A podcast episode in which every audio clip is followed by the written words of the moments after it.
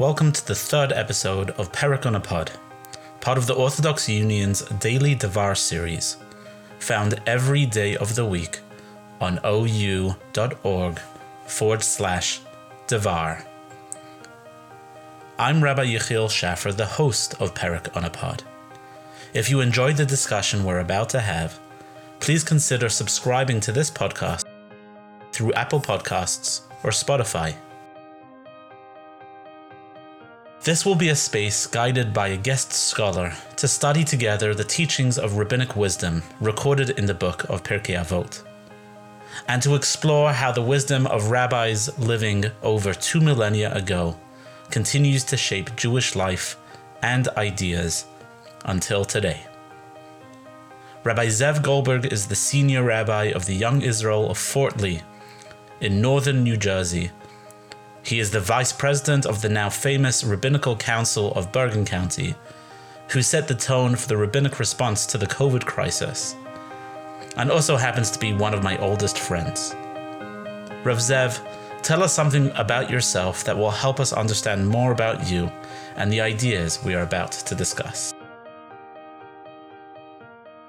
First of all, Rav Yechiel, thank you very much for inviting me to join you on this wonderful program.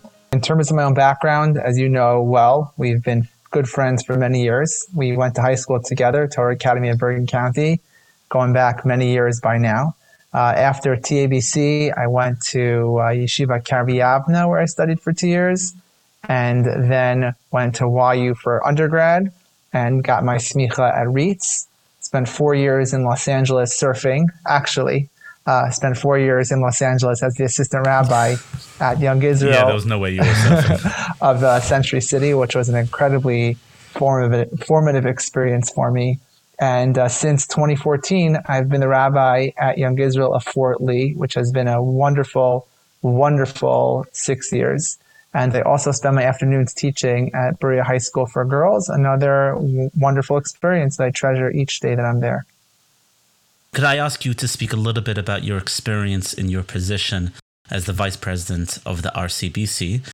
Has played such a central role in uh, dictating how the community has reacted to the current crisis.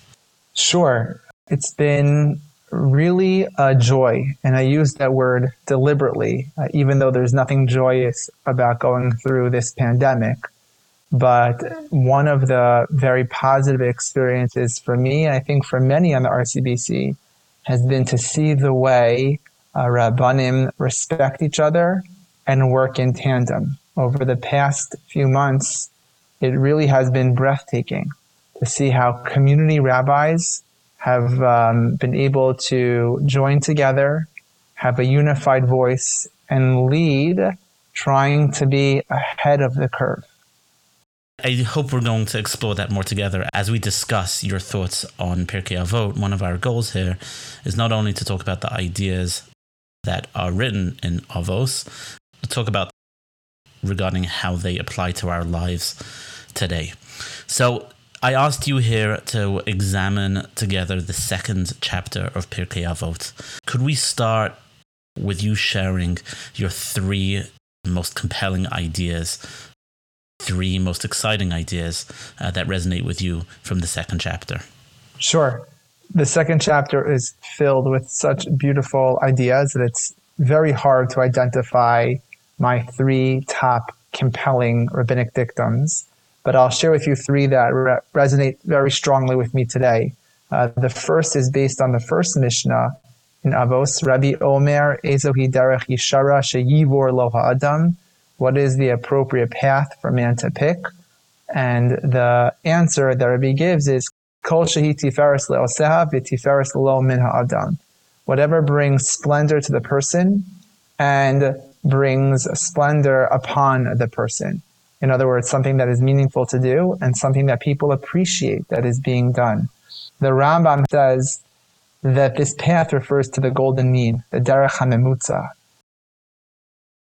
the golden mean, this middle path, is not one of mediocrity, but uh, one of exceptionalism, learning to balance different needs in life, different characteristic traits, and keeping them all balanced in the right proportion is actually a lifelong struggle.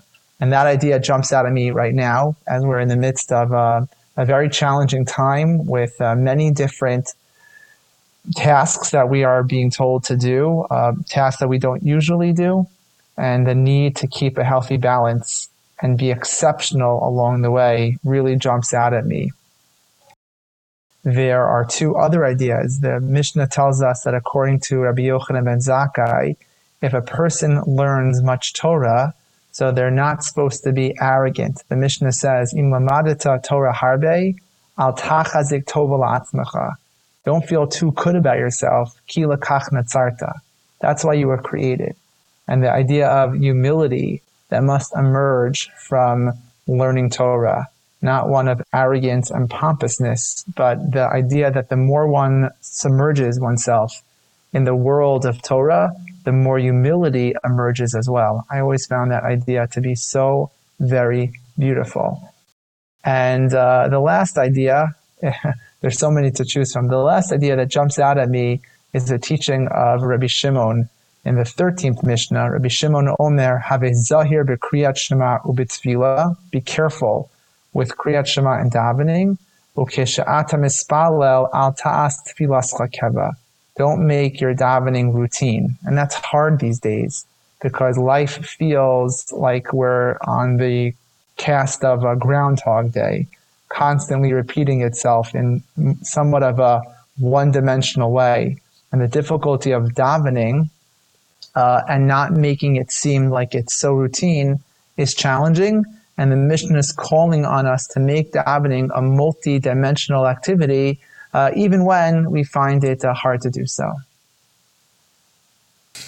I see a commonality between all of them, which I think is a, a good framework for us to begin the conversation.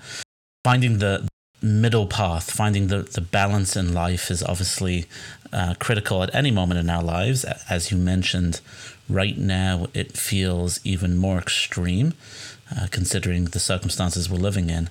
Um, and the two ideas that you shared uh, following that first idea uh, both speak about our context that we function within, right? So when you study Torah, you begin to understand both how little you understand and you begin to understand how great and how complex the Word of God is, uh, the, the Sea of Torah is. So you, you build for yourself the community of commentaries that you're constantly engaged with. Rav Soloveitchik, in one of his speeches, famously spoke about inviting various personalities into the room when he was teaching about those personalities. And so you build for yourself that community of personalities that you're learning with the Rambam and the Ramban, the Rosh and the Rif and, and Shulchan Aruch. You're engaged in that community. And then the final idea that you shared uh, is really one uh, that is an idea that's steeped in community, right? Tefillah is all about being in, in, involved in community. And now we're having, we're being mitpalel, we're davening uh, bedafka not in a community, uh, we're davening alone. Uh, so there's a lot to reflect upon within those three ideas that specifically relate to now and specifically relate to the context within which we connect with others. Absolutely. You know, something that also I've been thinking about is how each of those teachings can enhance the other one. In other words, you know, how do you avoid making your tefillah routine? How do you avoid feeling like you're on Groundhog Day? And one of the answers is to continue to learn Torah because the more you're able to engage in Torah study, and that means different things for different people. For some people, it's doing Daf Yomi. For some people, it's opening up a, a Tanakh, and for some people, it's reading from the Kuzari. I'm just throwing out three examples. But the more you're able to keep your mind focused on Torah, so the more you're able to also have a dynamic relationship with Hashem and a dynamic relationship in learning, I do believe will help with more of a dynamic relationship with tefillah. Some of my most meaningful tefillos that I have had have been specifically after after learning. I find that I dive in better after I learn. So I, I, I wonder if Rabbi Yochanan ben would tell us, don't be arrogant. Al tova but keep going at it. Find different avenues of connection, and that will enhance your tefillah. And you can also use that as a springboard to try to find the right balance with other midos. As much as we're being pulled in different directions, use Torah as an anchor to to make sure that you are excelling, but also keeping yourself in check. Obviously, I agree with you. Uh, utilizing the Torah as an anchor to shape your perspective on the world uh, and to reassure you during these uncertain times is very helpful. I have also found very helpful opportunity to explore new hobbies and, and new ideas. So I just read the autobiography of Andre Agassi. Was it good? Um, it, it, was. It was surprisingly good. Uh, it offered uh, an insight into his life and his success. Anyone who lived through the 90s saw a particular side of the battle between Sampras and Agassi, and uh, now, years later, reading, decades later, reading what was really going on internally with him, um, has offered so much perspective for me I think I may have a, a Rosh, Rosh Hashanah ready already uh, out of it. It's definitely an opportunity not only to uh, re-examine your relationship with the Torah, uh, but to engage in the world in a new way. Let's continue examining the second chapter. As we've been talking about, right, you and I working in the rabbinate we combine our spiritual mission, um, we combine our commitment to deepening our spiritual lives, to enabling others to have spiritual lives with our professional lives. And it's a big blessing. I know you feel the same way. That being said, the second the second chapter also talks about introduces the concept of Yafa Talmud Torah in Derech Eretz. Uh, now, there's a number of different understandings to what Derech Eretz is. I'm curious how you read the Mishnah that introduces that concept. Yafa Talmud Torah im Derech Eretz. It's such an important Mishnah. You know, Rav Hirsch's entire theology, in a way, is based on that Mishnah. Yafa Talmud Torah im Derech Eretz. And Rav Hirsch read it as a call to combine Torah study with culture, with secular education. Um, as a proud graduate of Yeshiva University, you know, that reading certainly resonates with me. That uh, a person's immersion in the secular world can actually complement one's Torah education. I was just giving a shiur in my shul about uh, Rav Aaron Lichtenstein um, and how Rav Aaron Lichtenstein also advocated for this approach of, of a worldliness, but not worldliness for the sake of worldliness, worldliness for the sake of complementing and enhancing one's Torah he, study. He had a PhD from so that, Harvard in English literature, right? Harvard. Yeah, yeah. Yeah, the problem is that that's a really high bar to reach. And it also is one that's fraught with challenges. You know, every life, every decision in life is fraught with challenges. Keeping your children locked up inside a, a ghetto or a bubble also has challenges. But I think that right now, at least pre COVID, sending our children off to secular institutions for the sake of uh, enhancing one's appreciation for the secular world is not a simple decision. And I don't want to take this conversation down a down a path that we don't intend on on fleshing out fully. But as you ask me, what do I think about? I think about Yefet, Talmud Torah, and Derech. I think a lot about engaging in a secular world for the sake of complementing and enhancing one's Torah personality. I also acknowledge that that's hard and it's risky. So it's important to take note that many of the Mefarshim understand Derech as Tikkun Hamidos, it doesn't mean yeah the the Meiri I think the Meiri is the most famous. Yes, of, of yes. Them. It doesn't mean necessarily that everybody ought to be going to Harvard as as aggressively as they try to recruit me. Uh, it doesn't mean that everybody is uh, meant to be going Remember, to Harvard. I know you from high school, and I know that's, that's not true. It's uh, it's true, but but it, it does it open itself to other types of interpretations. So Yafa Talmud Torah Im Derech can also mean perhaps in a more pshat oriented fashion that a Torah personality must be complemented by a very, very rich and robust set of midos. I, again, just drawing upon Rav Lichtenstein, because I just spoke about him at length in a Pirkei Avos We're just now commemorating his fifth yahrzeit.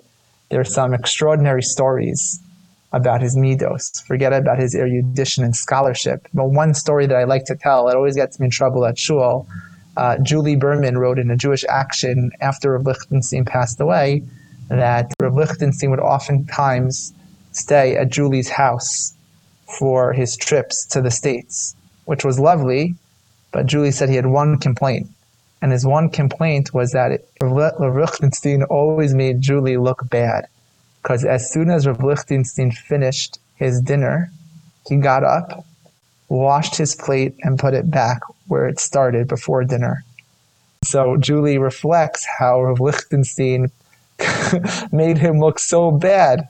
The fact that he wasn't helping more in the kitchen. That's just one little vignette. All of the uh, husbands in the room sort of chuckle and squirm when I tell that story. Uh, but it's a reflection of uh, Yafet Talmud Torah in Derech Eretz, the beauty of having shining midos as a as a complement, a different type of complement, but a complement to a Torah personality. It's certainly a challenge, whichever way you interpret it, whether it's combining Torah Mada, Torah, and general knowledge, having that deepen your appreciation of the world and your understanding of the world. Or as you're also talking about the Meiri's understanding that Derech Eretz refers to Tikkun Hamidos, to character development, to have met someone like Rav Lichtenstein, uh, I also had one or two very humbling experiences with him. He lived and was an example of both of those interpretations of Derech Eretz. We could probably use another approach to understanding what Derech Eretz is, which is the world we live in, right? Understanding uh, the, the context, the framework, uh, the culture within which we operate. The third Mishnah in this chapter offers us commentary on how we should approach our local officials. What should our attitude be towards the government? How should we work with the government? How should we lobby the government? I was wondering if your attitude or your understanding of this Mishnah has changed in light of your recent experience as the VP of the RCBC. Yeah, this is a really important and timely topic. I can tell you that I think the Mishnah is speaking of a great distrust that uh, the Jewish people have long had for governments and for good reason. Uh, right now, we find ourselves in the time of mourning during the Omer because of uh, terrible calamities that have befallen the Jewish people, specifically at this time. There's a good reason. Yeah, the, the Chmielnicki massacre. Yeah, that, that and also the, yeah the crusades. Others, the crusades. And there's good reason to be distrustful. And the fact that the Mishnah says have a zihirin birishus, you should be careful with government. That they only bring you close when they need you, and they will reject you when it's not helpful. I completely understand that. But I, I, I do think it's important to say, Rabbi Yechiel, that right now, my experience has been completely the opposite. Locally in Fort Lee, uh, we are blessed with a wonderful mayor who is uh, deeply concerned about all of the borough's citizens. Uh, we have a wonderful working relationship with the mayor. There's a WhatsApp group of all of the clergy men and clergy women. Um, religious, you know, no, no difference about uh, of all religions. Of all religions, exactly. And we feel that the mayor is sincerely concerned about Jews and Gentiles alike. And I have, have not, I have not heard anything different from any of my colleagues in the Bergen County area. We are very, very blessed to live at a time where uh, religious observance is uh, by and large welcomed and certainly not uh, discriminated against you know, Rav Yechiel, there certainly have been, uh, there are, I should say, other groups of Orthodox Jews that I think still carry the weight of this Mishnah on their shoulders. They look at the government as being a place of distrust, of discrimination, and they are very wary of guided, of being guided by the government. And you certainly cannot blame those groups. I personally don't feel like we live in a time where that's an appropriate behavior. But I understand where it comes from. I do see a way to read this Mishnah a little less cynically. I understand the obvious reading of the Mishnah is cynical. Politicians are only interested in their uh, re-election, right? What benefits them? Uh, I think understanding the terminology Havu Zehirin Birishus is kind of just very practical information. Be diligent, be engaged, uh, lobby your local officials. And, and one of the great benefits, one of the great uh, and unique features of America, of the time that we live in, is that uh, we don't have, um, maybe it hasn't been, always been true, but we don't have that kind of cynical, um, poisonous relationship with local officials. It's the, I think the quote from Fiddler on the Roof is, "May the uh, bless the czar that may he stay very far away from me." Uh, something to that effect. Yes, uh, so we don't lines. have that relationship, right? We're we're very closely connected to local and state and federal politicians, and the Jewish community is very integrated, very connected. But I think the advice still stays true, which is have a zahirin, right? Be diligent, be careful, and understand that in the end of the day, firstly, we have to be rel- reliant on Hakadosh Baruch Hu, um, which I think is an important message. We can't turn to officials uh, exclusively, um, and we have to have a relationship with our officials, as you've been, as you spoke about. Yeah, yeah, and we have to remember how grateful we ought to be that we don't live at a time when this Mishnah has the same resonance as it has had for, for, for hundreds, if not thousands of years. The events of our time kind of reframes the Mishnah a little bit, although obviously politics have been really fraught in recent history. So let's move on to another subject. Let's talk about the experience of being a rabbi and something that is, I guess, teased out in the Perek very slightly or subtly, later Mishnah in the Perek talks about the benefits of spending time with the wise and the possible detriments of spending time with those that are wise. The Mishnah says it's both good to sit by the fire of the wise, uh, but it's also uh, it can be dangerous to spend too much with those who are wiser than us. Mm-hmm. How do you understand that Mishnah? I understand that Mishnah uh, similar to a mashal that Rabbi Yonah offered on this Mishnah that uh, chachamim, talmidei chachamim, are like a fire. If you stay too far away up from the fire, so you won't be warmed by its warmth. If you get too close, you get burned. So I think that we need to treat our Talmidei Chachamim the same way. There needs to be a tremendous amount of closeness, intimacy with Talmidei Chachamim, a warmth to be warmed by Rabbanim and their care and concern and their erudition. But there also needs to be a healthy distance. Rabbanim are not supposed to be our friends. They're supposed to be friendly, but not our friends.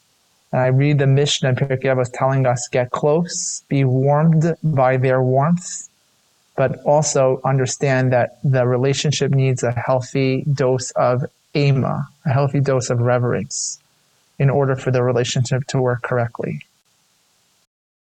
This concept, the idea that you can both be close to someone who is a chacham, someone who is wise, but also have to have a reverence of those who are wise, is, I think, novel in the world that we live in. Uh, we have such exposure to quote unquote the stars of our world. Uh, there's very little that's left private. Uh, and we have such connections to, to the celebrities of our world uh, the concept of having fear or having distance from those who are brilliant at what they do, those who are wiser than us, is a novel concept. Is there anyone in your experience, anyone, whether rabbinically or, or when you were in yeshiva, anyone who strikes you who uh, fit this category? Well, I've certainly heard people talk about their interactions with Rabbi Soloveitchik uh, in those terms. You know, people talk about the fear of being called on in fear and how the Rav would tear apart what people had to say and when they would lean the Gemara. Just one example. Or have or, or the type of reverence they would show to their Rebbe walking in to have a conversation, to be Shoal Eitzah, to ask for advice. I'll tell you, but that, but, Zev, I'll tell you, Rav Berzon, Rav Azaria Berzon, who was my Rosh Yeshiva in Mevaseret, uh, was in Rav Soloveitchik's shiur, and he shared with us a, a story that captures the fear that you're talking about apparently you, you needed to be prepared to read at a moment's notice in the Rav's shiur. He would point right. to someone and you had to read the Gemara and you had to be prepared to the level where you had to read it flawlessly. And if you didn't, if you made a mistake, it, it would not be a, a pleasant experience. He was very critical of those who he perceived as underprepared. My father, by the way, says Nechama Leibowitz was the same. If you came wow. to class without a chumash, if you came to class without knowing the context of the story of what she was teaching, she was also just very, very critical. You have to be prepared as a student. So right. Rav Berzon, Rav Berzon shares the story that one day he came to class and what Rav Soloveitchik used to do is he would just stick out his finger and point to a person, and that person would have to read. So Rav Soloveitchik stuck out his finger and pointed, and the first person he pointed to leaned over to you know pick something up quote unquote. You know he pretended to pick something up. And then the guy was completely unprepared because he was sitting behind the person before him. So he also leaned over to pick and and you had this like dominoes all the way back of people That's leaning over. funny. and Rav said that Rav Soloveitchik stopped and he said what is this? Bowling pins today? That's very funny. which I think captures both that yira and that that fear and the warmth that you're talking about that he can recognize in the moment that people are really afraid of having to read right now and he can also be light-hearted and warm about sure. it. He, he's not wasn't harsh in that sure. moment. It's also a model of European rabbanim that we don't have very much nowadays. You know, every generation needs its own type of rabbanim.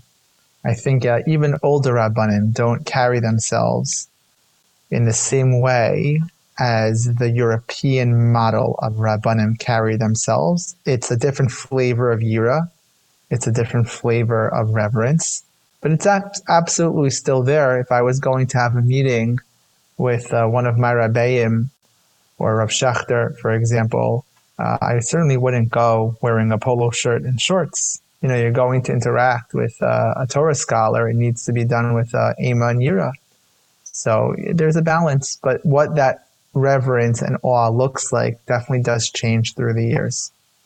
The world we live in, as you spoke about, it's not a natural feature of our relationships with people.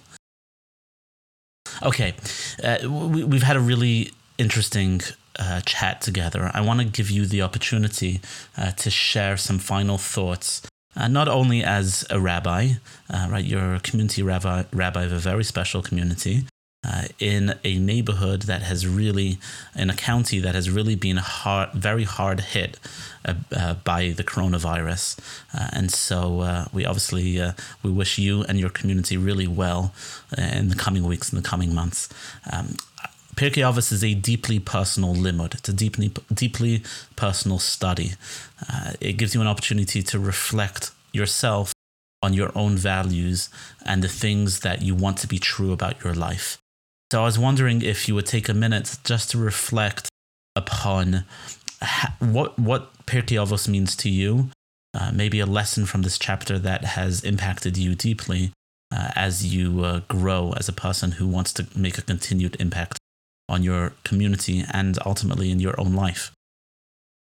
Hillel says the following: "Valtadin es chavircha ad komo." Don't judge your friend until you walk in his shoes. I once heard a very creative interpretation. I heard it from Rav Schachter, who I think himself was quoting from somebody else, that perhaps you can understand this as saying, don't judge someone until you go to that person's house, until you go to their home. Because it's one thing to be a kind, balanced individual when you're in public. It's much harder when you're alone behind closed doors with your just your family. And right now we, we're living behind closed doors under very stressful times. A lot of different pulls, uh, a lot of different emotional needs that we have to have. And we have to remember that it's actually ultimately how we act amongst our family that makes the greatest impact. That's what Hillel is telling us. You don't judge someone until you see the way they are with their family it's something that I, I think about personally very often. You know, if my balabatim were able to turn on a video camera and see me in the confines of my own home, would I be proud of that? Or would I, would I be embarrassed? And I think that's uh, something we all need to think about. These are trying times, and we should try as best to be proud of how we're acting in our homes and uh, not ultimately embarrassed about the way we we, we, we handle the situation. Let me ask you one Sure. last question. Uh, what what do you hope to be true about the future um, as we begin to hopefully uh, flatten the curve and, and see uh, people slowly come out of their homes? Uh, what do you hope will be true about the Jewish community going I forward? I hope that whatever lessons Hashem is trying to tell us and teach us through this experience, I hope those lessons won't be lost. I hope that when this passes, and it will, in Hashem, we don't just revert back to the way that we were.